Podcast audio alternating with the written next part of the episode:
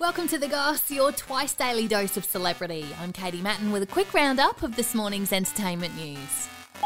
It's Friday, the 8th of October, 2021. The Goss. The Goss. The goth. The goth. The goth. The Goss. A documentary has been made about the death of American actress Brittany Murphy. obtained a strand of Brittany's hair.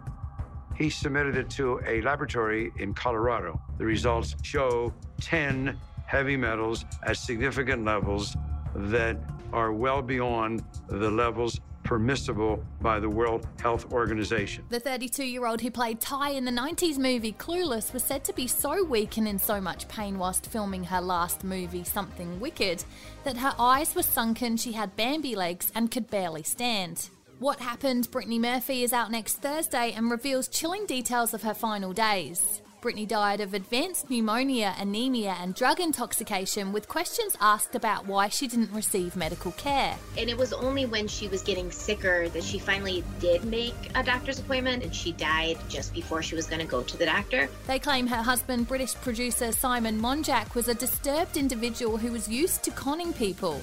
He also passed away five months later from similar causes. He believed that he was being put under surveillance of some kind.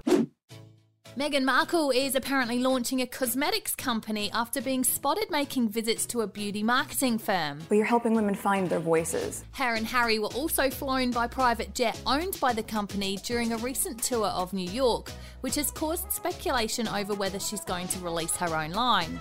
Other celebs with cosmetic companies include JLo, Kim Kardashian, and Kylie Jenner, with her company part sold to Coty for $600 million, valuing the company at $1.2 billion. I don't really think of myself as I don't wake up in the morning and look at myself in the mirror like good morning self-made billionaire. Um, do.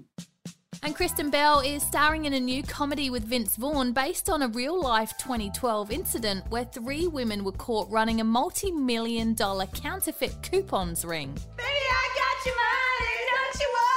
The movie called Queen Pins show the women saving millions of dollars by using fake vouchers, with them eventually being caught for the scam. Could you say it all again and like much slower? And do you have like a pad just to write it down? the movie will be out on November 11. You know who gets rewarded? People who don't follow the rules. It's time we start bending them a little. Follow us, like, rate, and subscribe wherever you get your podcasts, and that's the goss for this morning. See you again later for the Arvo update. a Podshape production.